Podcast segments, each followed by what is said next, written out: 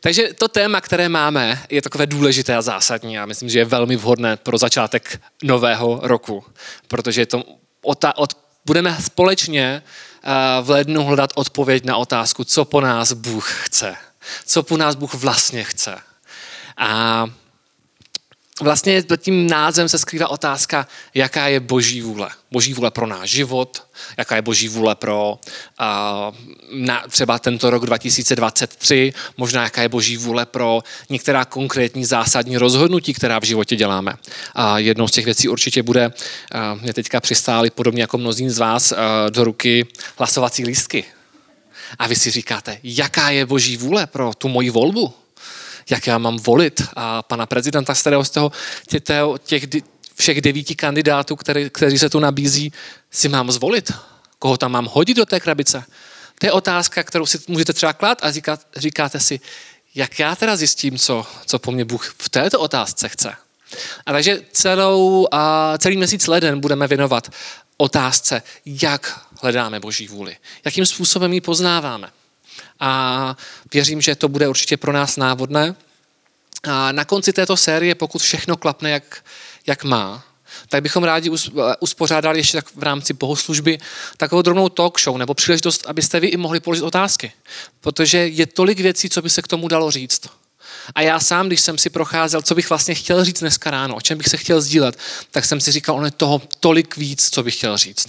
Nebo co by se dalo říct, co by se možná mělo říct. Mám takový pocit, a ještě toto musím říct, a ještě toto musím říct. A už bude prostě bude půl čtvrté a ještě toto musím říct. A vy si řeknete, já už chci domů, já už si myslím, že boží vůle pro mě je být doma a já, a já budu mít pocit, že ne, ne, ne, ale boží vůle je tak důležitá, že je toho tolik potřeba říct. A taky věřím, že budeme tak trošku, uh, budeme uh, jako kazatelé takový jako, uh, nechci říct schovývavý, chci říct uvědomělý, že řekneme ty věci, budeme mluvit o těch věcech, které jsou důležité, ale vy budete určitě mít otázky, takže chceme právě proto, pokud by bylo něco nezodpovězeného, co by vás hryzalo, nebo co byste si kladli otázku, tak právě, abyste ji mohli položit a, a zeptat se a mohlo to být třeba i prodiskutováno. Takže a pokud vás něco napadne k tomu mému dnešnímu kázání nebo k těm dalším kázáním, která budou v této naší sérii, nebojte se si tu otázku poznamenat nebo tím přemýšlet a případně ji předat uh, Martinu Pencovi, a nebo my budeme informovat, jakým přesně způsobem vám tuto otázku, nebo jak to zodpovíme, nebo jakým způsobem, aby se to dostalo do toho, do toho, toho show, které bychom chtěli na toto téma připravit. Jednoduše proto, že je toho tolik, co by se dalo říct. Na to by byl třeba rok. Knížek o tom bylo napsáno mnoho. Já, když jsem konzultoval literaturu, tak v jedné knižce bylo devět bodů, jak jak prostě poznáváme boží vůli. Jo? A já kdybych, kdybych teďka měl mluvit o devíti bodech, nebo to, to ani nedáme za dva měsíce, kdybychom každému tomu bodu dali jedno kázání. Víte, ta otázka boží vůle je taková hned ze začátku dvojitá, nebo dvojí. Je, my si my říkáme, jako tak má Bůh nějakou vůli? Má nějakou Bůh vůli pro náš život? Počítá Bůh s námi v tom, že prostě by řekl, a toto si přeji po, po tobě a tamto si přeji, anebo vlastně možná a ne. A potom druhá otázka je, jak to poznáváme. Pokud Bůh tu vůli má, jak ji poznáváme. A já věřím, že my jsme eh, tady v tomto letničním kontextu, my prostě jsme přesvědčeni, že Bůh mluví, že Bůh mluví osobně do našich životů nadpřirozenými způsoby. A plno lidí teda přemýšlí a když se řekne boží vůle, jaká je boží vůle, tak si hned představí prostě nějaký nadpřirozené boží zjevení. A každý mladý dospívající křesťan v době, když já jsem vyrůstal, tak mý vrstevníci i já jsme řešili tu zásadní největší otázku života, jaká je boží vůle pro můj život, pokud je o moji nastávající. To je ta otázka, kterou trápí prostě každého mladého, no, skoro každého, hodně mladých lidí. Prostě a, jak, a jaká, jaká bude, a jak mi to Bůh zjeví. A potom jsou ty historky, ne? lidi se dívají po těch SPZkách v autě a říkají si třeba tam potkám auto a tam bude zakódované její datum narození a její iniciály a já si řeknu, tak to je boží řeč, že on chce tu, kterou, na kterou já si myslím, že to boží vůle si vzít. A nebo když nevím, kterou si vybrat, tak prostě nějakým jiným způsobem Bůh prostě mi to zjeví, já přijdu na setkání mládeže, že jo, rozhlédnu se a tam ten kužel z nebe padne na to jedno jediné konkrétní místo a to bude ona. A to je ta boží vůle pro můj život. A, to je to, co tam lidé nebo mladí kluci řešili, my jsme to řešívali, když já jsem byl kolem té biblické školy, kolem těch 19, 20, obzvlášť, nebo 17 až 20. Jaká je ta boží vůle? Sjezdy mládeže, to byla užitečná příležitost. A to byla ta boží vůle, která mě zajímala. A všechny ty ostatní třeba už ne tolik, ale ta to byla taková, přiznejme si to, až bych to řekl, vzrušující otázka. Takže my si můžeme představit, že boží vůle je tedy takto, že Bůh komunikuje svoji vůli takhle nadpřirozeně a my letniční obzvlášť čekáme proroctví, čekáme slova a nějaké slova poznání, slovo moudrosti, nějakým způsobem, kdy Bůh zjeví svoji aktuální vůli do konkrétních věcí v našem životě. A někteří lidé třeba to řeší tak, že každý den si říkají, bože, co po mně dneska chceš a, a čekají, že Bůh jim řekne, promluví, toto udělej, tamto udělej, toto nedělej a dá jim návod na celý den, nějaký itinerář, harmonogram. A pak jsou lidé, kteří to vidí úplně jinak a říkají si prostě, Bůh takhle nekomunikuje s námi. A jak přesně to Bůh dělá, nebo jak to dělá v našich životech, to není možné dopodrobná rozebrat, nebo dokonce i každý to zažívá trošičku jinak, ale rád bych, abychom aspoň měli nějaké základní vodítka. Co očekávat, pokud jde o boží vůli a její zjevení. Takže první věc je to, že Bůh nějakou vůli má. Bůh vůli má pro naše životy, věřím, a protože je to Bůh osobní. Není to Bůh vzdálený, který by prostě byl daleko od nás a který by se o nás nezajímal. Jo? Jedním z charakteristických vlastností pro všechny tři osoby trojice je, že mají vůli. Dokonce, když byste chtěli dělat nějak jako a vyargumentovat, proč jsme přesvědčeni, že Duch Svatý je jednou z osob trojice. Proč věříme, že Bůh je trojediný? Tak jeden z těch věcí, že čteme v Bibli, že Duch Svatý má vůli, že se projevuje, že má nějakou vůli. To z něho dělá osobnost, to z něho dělá eh, jednu z osob trojice. Nebo jedna z věcí, která z něho dělá osobu trojice, je, že má vůli. A takže Bůh vůli má, věřím, i pro naše životy. Protože nás stvořil a protože o nás má zájem. Má s námi možná nějaký plán. My si říkáme, co ten plán je a tomu se dostaneme, ale ta první věc je, Bůh s námi má nějaký plán. On není Bohem vzdáleným, který by, jak třeba to byl ten obraz toho těch deistických eh, představ, které se rozvíjeli obzvlášť třeba v 18. století a to je, že Bůh je takový ten slepý hodinář. Ten, který prostě stvořil ten svět, natáhl jako hodinky, vytvořil je a, jako hodinky a natáhl je a odešel. Už je daleko a ty hodinky tikají vlastně svým způsobem, protože takhle byly nastavené, ale ten Bůh už je někde pryč. Nezajímá se, co se děje na naší planetě, nezajímá se, co se děje v našich životech v dnešní době. Ale my věříme, že takto to není, že Bůh se zajímá a že Bůh s námi interakuje, že prostě když se modlíme, tak nás slyší, že odpovídá, že promlouvá. Takže Bůh je osobní a my můžeme přicházet za ním a, a, a s takovým jako přesvědčením a nadějí, že on něco ví o našich životech, že nás někam chce vést, že nám něco chce říkat. A takže ta zásadní otázka, která teďka vystává, jak to můžeme poznávat. Jakým způsobem můžeme poznávat, co Bůh s námi zamýšlí, co po nás chce. Zajímavý příběh eh, o takovéto doptávání se po boží vůli najdeme v knize Soudců. Je to příběh Gedeona. A vy, kteří znáte Bibli, čtete si ji, už jste nějakou dobu křesťané, tak, tak víte teďka, co přijde. Proč zrovna tento příběh o boží vůli. Gideon, slavný soudce starého zákona, doby ještě před vznikem království izraelského, a měl takovou zvláštní zkušenost. A v soudcu 6. kapitole od verši, vlastně ten příběh od verše 11 po verš 40, je to delší, takže to číst nebudu, ale od 14. verše tam je, se objevuje taková situace, nebo co se vlastně stalo předtím. A Gedeon něco dělá, někde pracuje, je venku a přijde za ním nějaký člověk, nějaká, nějaká bytost, nějaký muž za ním přijde a, a, a něco mu říká. A ten říká mu, a potom a říká, a 14. verš říká, hospodin se k němu obrátil a pravil, jdi v této své síle a vysvobodíš Izraele z rukou Midiánců. Hle, já tě posílám. Ten v těch předchozejících verších, ten dotyčný, který za tím Gedeonem přišel, byl představen jako posel hospodinův. Jo, takže my ho jako čtenáři ho máme představit jako posla hospodinova. A najednou tady v tom 14. verši se říká, hospodin se k němu obrátil a pravil. A potom tady říká, on mu namítl, dovol prosím panovníku, jak bych mohl Izraele vysvobodit. Můj rod je v Manasesovi nejslabší a já jsem v otcovském domě nejnepatrnější. To, k čemu ho tento hospodinův posel vyzval, bylo, aby zachránil Izraelce z rukou utlačujícího kmene Midiánců. Prostě bylo to těžké, byl nedostatek jídla prostě, takže oni se museli to jídlo skovávat, aby, aby Midiánci ho, jim ho neukradli a tak je utiskovali a Gedeon se proti tomu začal nějakým způsobem spouzet a, a tak přišel ten uh, posel hospodinův. A ale Gedeon, když na to došlo, tak najednou si říká, bože, já, já jsem ten nejmladší, opravdu to po mně chceš, nej, nejmenší tady v Manazesu, prostě co jsem já, kdo jsem já. Je to trop, je to teda uh, taková věc, který se opakuje v Biblii na mnoha místech, že prostě Bůh přichází za někým a ten někdo říká, ale já jsem ten nej, nejnepatrnější z toho nejnepatrnějšího rodu. Vidíme to například u, u Saula a dál. Takže i Gideon říká, já jsem z toho nejnepatrnějšího rodu. Ale hospodin mu řekl, protože já budu s tebou, pobiješ Midiánci jako jediného muže. Tu jej požádal, jestliže jsem opravdu našel u tebe milost, dej mi nějaké znamení, že se mnou mluvíš ty sám. Gedeon tedy prostě říká, hospodine, pokud jsi fakt hospodin, pokud si říkáš, že jsi ten, který seš, tak prosím tě, mě dej nějaký znamení. Dokaž mi to, že to říkáš ty. A a tak on řekl, dobře, a tak Gedeon co udělal, tak prostě říká, tak já, já připravím oběť, tak utěkal domů, připravil nějaký vývar, nějaké, nějaké maso a věci a přinesl to na tom, kde, kde ten hospodinův uh, posel čekal. A Gedeon to prostě položil na skálu a, a to se pak stalo.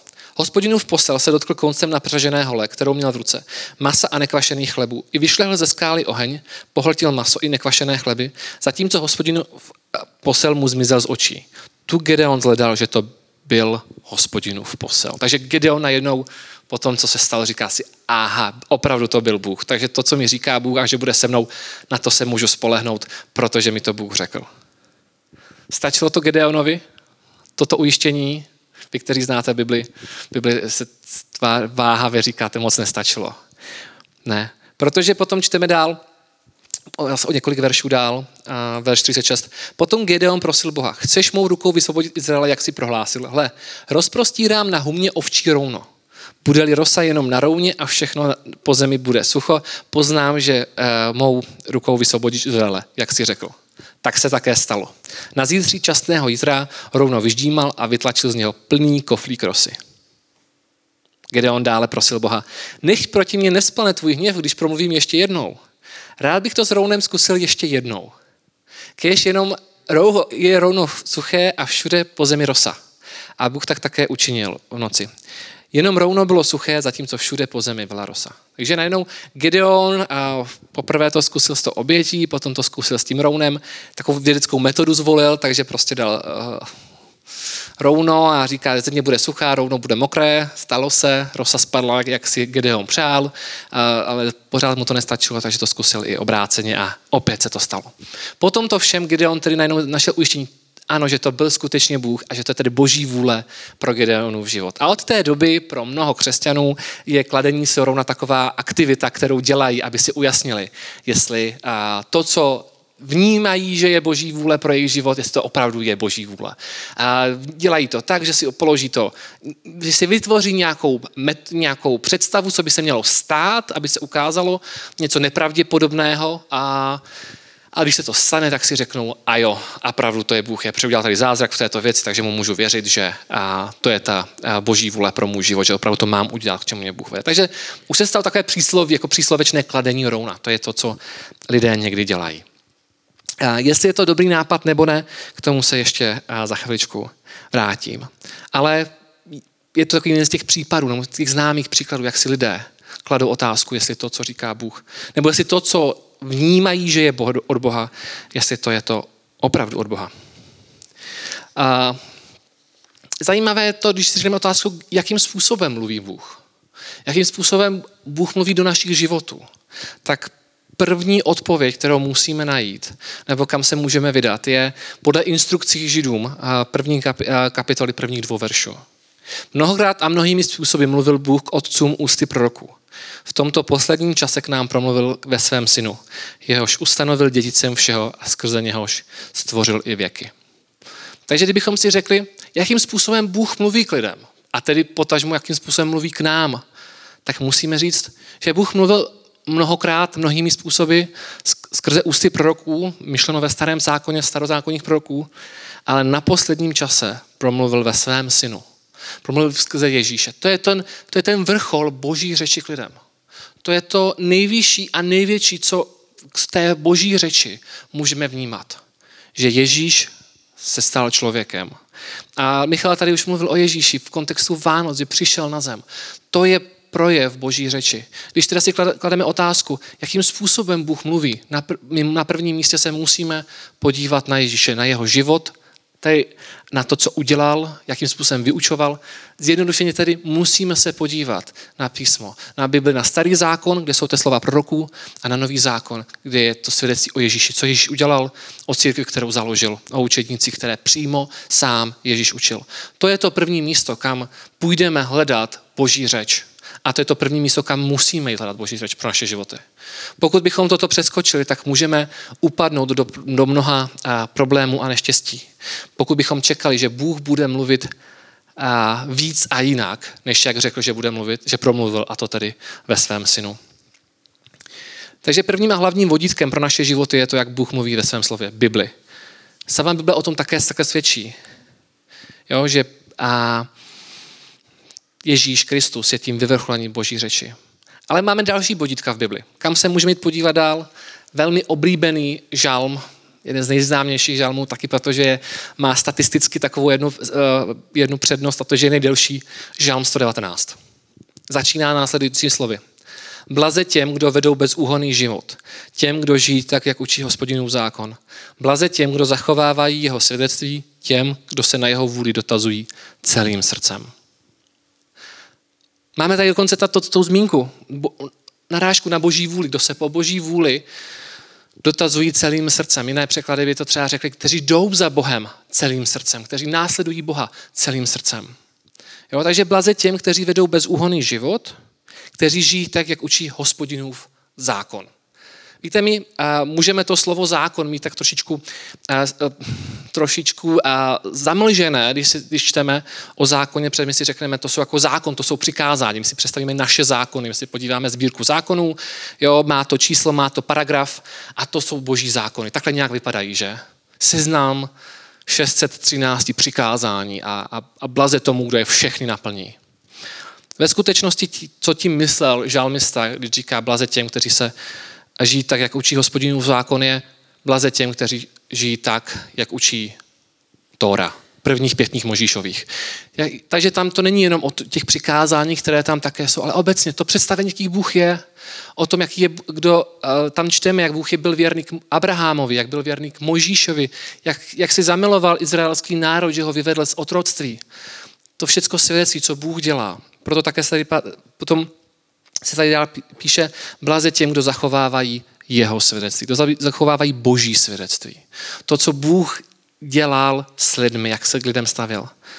Takže blaze těm, kdo se na jeho vůli dotazují celým srdcem. Jo, takže to první opravdu vodítko je Bible, Boží slovo. To je to vedení, tam nacházíme Boží vůli, a když si ji čteme. Dál potom v Žalmu 119 je ten asi nejznámější verš. Žalmu 119. Kdo z vás bych si troufl?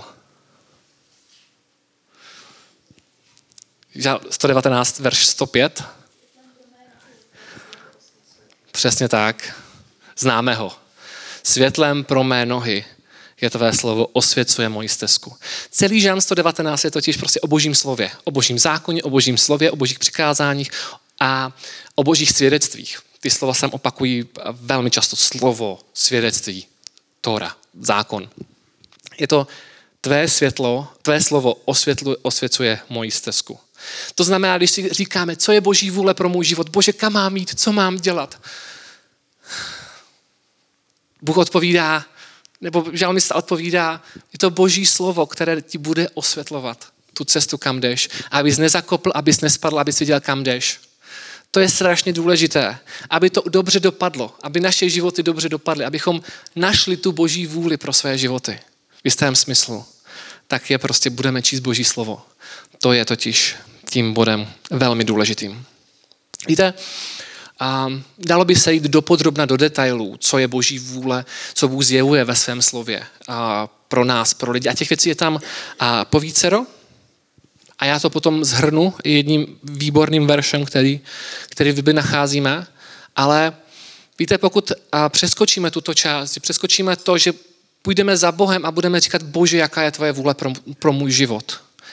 Ale nebudeme věřit, že, že na prvním místě v božím slově, v Bibli tedy, najdeme ty odpovědi, najdeme boží vůli pro, pro to, co Bůh chce po nás jako po lidech, tak potom můžeme upadnout do velkých, velkých problémů.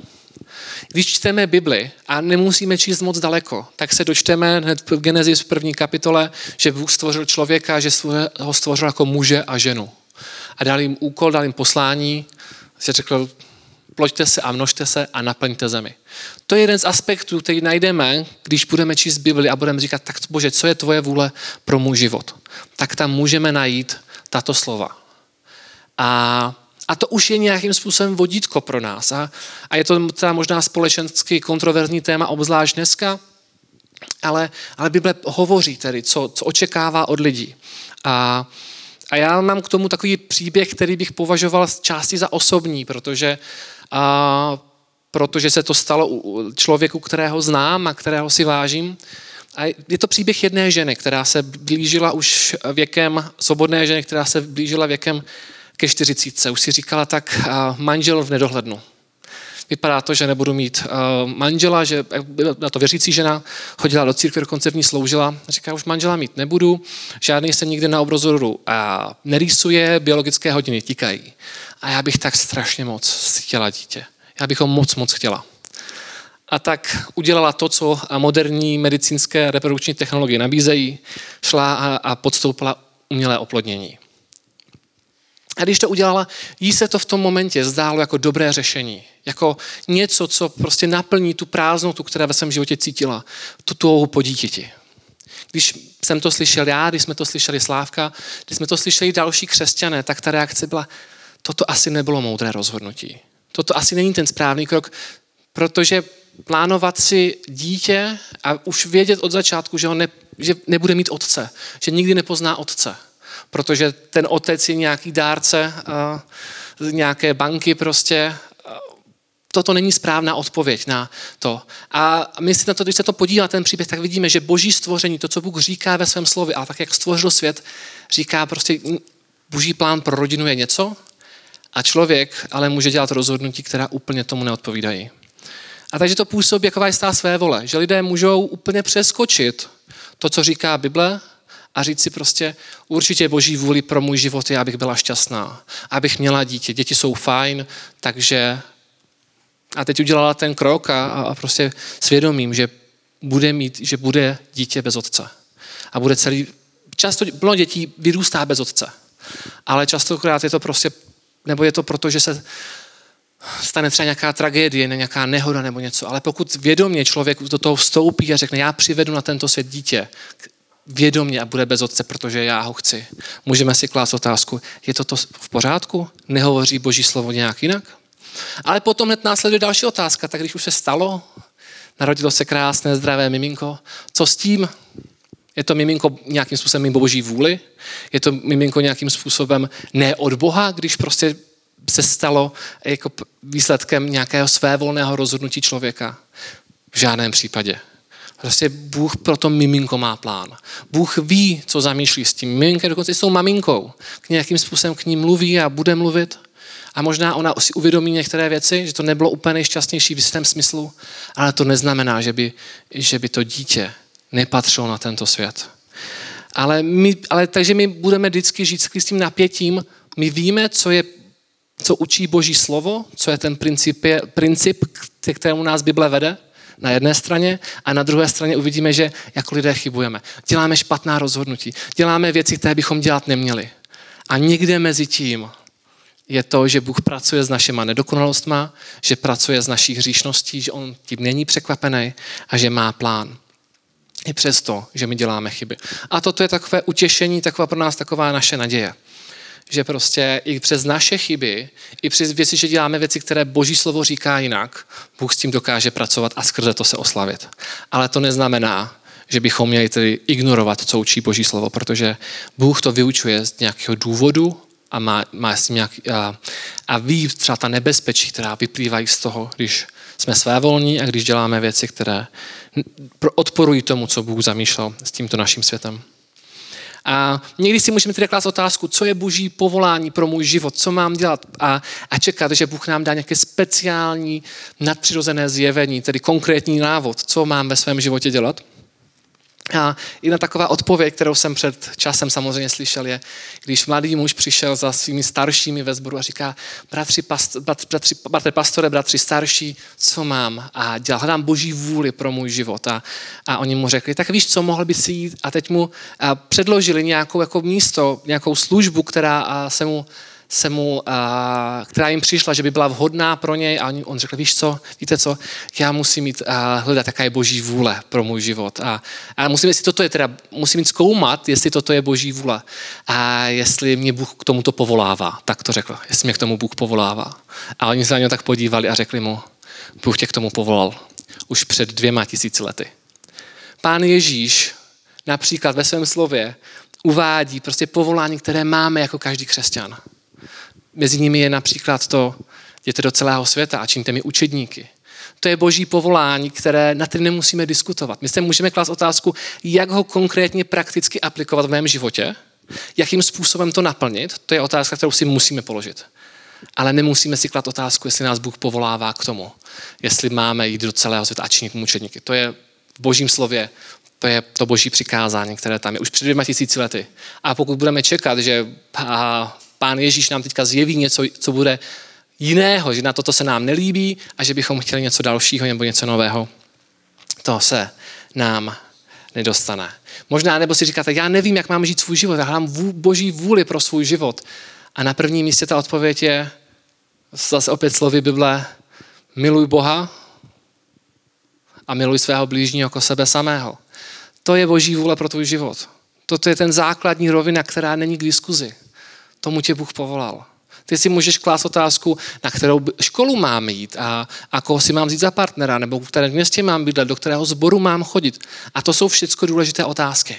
Ale jejich odpověď budeme hledat až poté, co si uvědomíme, k čemu nás Bůh povolává, co říká Boží slovo pro na, do našich životů. Jo? Takže a, je v tom takové jedno totiž varování. Proč je Bible důležitá a, a to varování nacházíme v Lukáši 16. kapitole. Je to jiný příběh, je to podobenství o Lazarovi a boháči. Je to příběh o jednom a, muži, který se jmenoval Lazar, který byl chudák, a, který, a, který byl žebrák a sedával prostě na schodech někde a zatímco nějakého domu, nějakého boháče. Tím, co boháč měl, měl hostiny, užíval si života, vedl velmi, řekněme, plný život v tomto smyslu. A potom oba umřeli. A Ježíš tedy vypráví to podobenství, jak oba umřeli a jak zatímco ten boháč byl v pekle, tak, nebo v tom, v tom, tom oba byli v, tom, v té říši těch mrtvých, ale boháč byl v pekle, zatímco Lazar byl u Abraháma, to, čemu se říká někdy lůno Abrahámovo. A a ten boháč vidí, jak se ten Lazar má dobře. A zároveň si vnímá, jak se cítí špatně.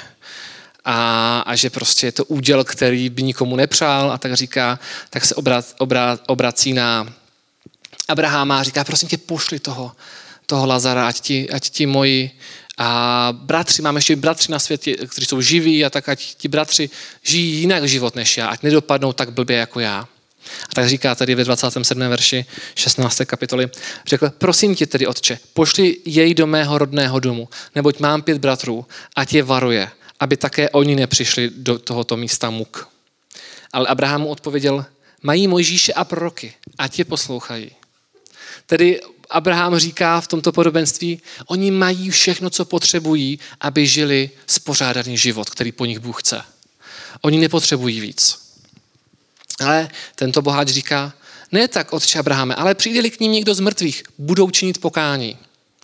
A teď ta slova, která známe, která nám asi vytanou na mysli hned, řekl mu, neposlouchají-li Mojžíše a proroky, nedají se přesvědčit ani kdyby někdo vstal z mrtvých. Toto jsou toto varování, které máme. Pokud ignorujeme to, co říká Bible, tady když tady říká Mojžíš a proroky, on tím myslí a celý starý zákon. A myslí tím Tóru a myslí tím přední a zadní proroky, což činí vlastně to zastupuje celý starý zákon. Pokud nečtou, říká, pokud nečtou Bibli a nejsou jí poslušní, tak i kdyby se tady zjevil člověk, který vstal z mrtvých a varoval je, tak to nepomůže. Pokud ty neposlo... Oni nám, ale na to platí i pro nás. Nám už se dostalo v božím slově všechno, co potřebujeme k tomu, abychom věděli, jak žít spořádaný život. Správný život před Bohem. My už tedy víme všechno, co to potřebujeme, abychom naplňovali boží vůli ve svém životě. Samozřejmě jsme letniční, aspoň mnozí z nás. Jsme letničním sborem a my věříme, že Bůh může promlouvat prakticky, velmi prakticky, velmi konkrétně. A ty příběhy ve svých životech máme. Určitě taky máte příběhy, aby vám ukázal, co máte udělat. Ale to, co říká Bible, tím základem je, abychom žili spořádaný, dobrý život před Bohem. Máme všechno, co potřebujeme. Máme Boží slovo a máme Ducha Svatého v nás, který nás, nám dává tu sílu podle toho žít. A takže když bych měl odpovědět na závěr na otázku, co tady po nás Bůh chce, tak bych si vypůjčil předně slova proroka Micháše, kde v 6. kapitole v 8. verši se píše Člověče, bylo ti oznámeno, co je dobré a co od tebe hospodin žádá. Jen to, aby zachovával právo, miloval milosrdenství a pokorně chodil se svým Bohem. K tomuto nás Bůh povolal a já věřím, že k tomu nás také Bůh zmocní. Poprosím kapelu, aby se připravila. A já se pomodlím. Poprosím vás, abyste taky vy se mohli připojit k té mé modlitbě. Pane, my si tak klademe častokrát otázku, co po nás chceš. My nevíme, my tápeme, říkáme si, co po nás chceš, my chceme ti sloužit, my chceme být věrní, my chceme dělat ty správné věci a, a ne vždycky jsme si jistí. A já tě chci, pane, prosit, aby si nás vedl, aby si upí, vedl naše oči, abychom upřeli svůj zrak na tvé slovo na prvním místě, abychom se mu učili porozumět, abychom se učili chápat tvoji vůli pro naše životy, abychom tak mohli se postavit a před tebe a mohli naplnit ta slova a proroka Micháše abychom zachovávali právo, milovali milosrdenství a pokorně chodili se svým Bohem. A já, pane, věřím, že i v těch praktických, konkrétních otázkách, které si budeme klást, budeme si říkat, tak pane, koho mám volit, nebo pane, kam mám jít na školu, pane, tady, a teď ty otázky, které si klademe. Já věřím, že ty nás povedeš svým duchem, že ty nám dáš odpovědi, ale na prvním místě tě tak, pane, prosím, aby si opět vracel náš zrak, náš pohled na tvé slovo, aby tak si nám ho osvětloval, aby na potom to tvé slovo mohlo být světlem pro naše nohy. Amen.